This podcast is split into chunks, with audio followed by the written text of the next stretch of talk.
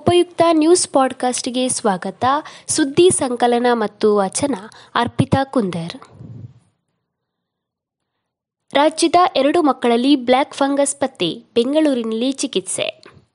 ರಾಜ್ಯದಲ್ಲಿ ಎರಡು ಮಕ್ಕಳಿಗೆ ಈ ಸೋಂಕು ತಗಲಿರುವುದು ಪತ್ತೆಯಾಗಿದೆ. ಬಳ್ಳಾರಿ ಜಿಲ್ಲೆಯ ಹನ್ನೊಂದು ವರ್ಷದ ಬಾಲಕಿ ಹಾಗೂ ಚಿತ್ರದುರ್ಗ ಜಿಲ್ಲೆಯ ಹದಿನಾಲ್ಕು ವರ್ಷದ ಬಾಲಕ ಈ ಸೋಂಕಿಗೆ ತುತ್ತಾಗಿದ್ದಾರೆ. ಬೆಂಗಳೂರಿನ ಬೌರಿಂಗ್ ಆಸ್ಪತ್ರೆಗಳಲ್ಲಿ ಕಪ್ಪು ಶಿಲೀಂಧ್ರ ರೋಗಕ್ಕೆ ಮಕ್ಕಳು ಚಿಕಿತ್ಸೆ ಪಡೆಯುತ್ತಿದ್ದಾರೆ ಎಂದು ಹಿರಿಯ ಅಧಿಕಾರಿಯೊಬ್ಬರು ಹೇಳಿದ್ದಾರೆ. ಸಾವಿರದ ನೂರ ತೊಂಬತ್ಮೂರು ಮಂದಿ ವಿವಿಧ ಆಸ್ಪತ್ರೆಗಳಲ್ಲಿ ಚಿಕಿತ್ಸೆ ಪಡೆಯುತ್ತಿದ್ದು, ಹದಿನೆಂಟು ಮಂದಿ ಗುಣಮುಖರಾಗಿದ್ದರೆ ಮೂವತ್ತೊಂಬತ್ತು ಮಂದಿ ಮೃತಪಟ್ಟಿದ್ದಾರೆ ಎಂದು ಆರೋಗ್ಯ ಇಲಾಖೆ ತಿಳಿಸಿದೆ. ಮದ್ಯಕ್ಕೆ ಇದೆ ಲಸಿಕೆ ಹಾಕಿಸುವ ಪವರ್. ಉತ್ತರ ಪ್ರದೇಶದ ಕೆಲವೆಡೆ ಕೊರೋನಾ ಲಸಿಕೆ ತೆಗೆದುಕೊಳ್ಳಲು ಜನರು ಹಿಂಜರಿಕೆ ಮಾಡುತ್ತಿದ್ದಾರೆ. ಹೀಗಾಗಿ ಉತ್ತರ ಪ್ರದೇಶದ ಇಟಾವಾ ಜಿಲ್ಲೆಯಲ್ಲಿ ಜಿಲ್ಲಾಡಳಿತವು ಹೊಸ ಉಪಾಯವೊಂದನ್ನು ಮಾಡಿದೆ. ಅದರಂತೆ ಲಸಿಕೆ ಹಾಕಿಸಿಕೊಳ್ಳದವರಿಗೆ ಮದ್ಯ ಲಭ್ಯವಿರುವುದಿಲ್ಲ ಎಂದು ಹೇಳಿಬಿಟ್ಟಿದೆ.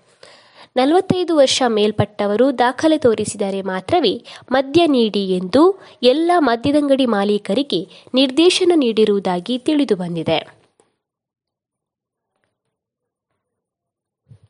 ತಂಬಾಕು ಮುಕ್ತ ಭಾರತ ನಮ್ಮ ಧ್ಯೇಯವಾಗಲಿ.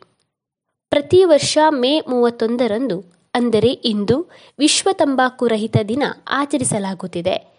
ಈ ದಿನದಂದು ತಂಬಾಕು ಸೇವನೆಯಿಂದ ಆಗುವ ದುಷ್ಪರಿಣಾಮಗಳ ಬಗ್ಗೆ ಜಗತ್ತಿನಾದ್ಯಂತ ಜನರಲ್ಲಿ ಜಾಗೃತಿ ಮೂಡಿಸಲಾಗುತ್ತದೆ. ಆದರೆ ಮತ್ತದೇ ದುರಭ್ಯಾಸಗಳು ಮುಂದುವರಿಯಲು ನಾವೇ ಆಸ್ಪದರಾಗುತ್ತೇವೆ.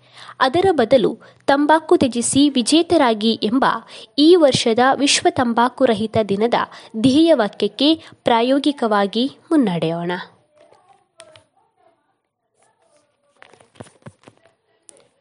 ಜೂನ್ ಒಂದರಿಂದ ಅನೇಕ ರೀತಿಯ ಬದಲಾವಣೆಗಳಿಗೆ ಸಿದ್ಧರಾಗಿ.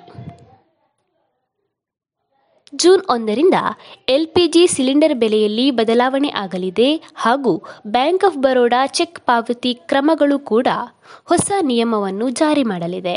ಅಷ್ಟೇ ಅಲ್ಲದೆ ಮೊಬೈಲ್ನ ಗೂಗಲ್ ಫೋಟೋಸ್ಗಳು ಅನ್ಲಿಮಿಟೆಡ್ ಫ್ರೀ ಸ್ಪೇಸ್ ಕೊನೆಗೊಳ್ಳಲಿದೆ. ಹಾಗೂ ಸುಕನ್ಯಾ ಸಮೃದ್ಧಿ ಯೋಜನೆಯಂತಹ ಸಣ್ಣ ಉಳಿತಾಯ ಯೋಜನೆಗಳ ಬಡ್ಡಿದರಗಳಲ್ಲಿ ಬದಲಾವಣೆಯಾಗಲಿದೆ. ಹೀಗಾಗಿ ಜೂನ್ ತಿಂಗಳಿಂದ ಆಗುವಂತಹ ಅನೇಕ ಬದಲಾವಣೆಗಳಿಗೆ ಗ್ರಾಹಕರು ಸಿದ್ಧರಾಗಬೇಕು ಎಂದು ಮೂಲಗಳು ತಿಳಿಸಿವೆ.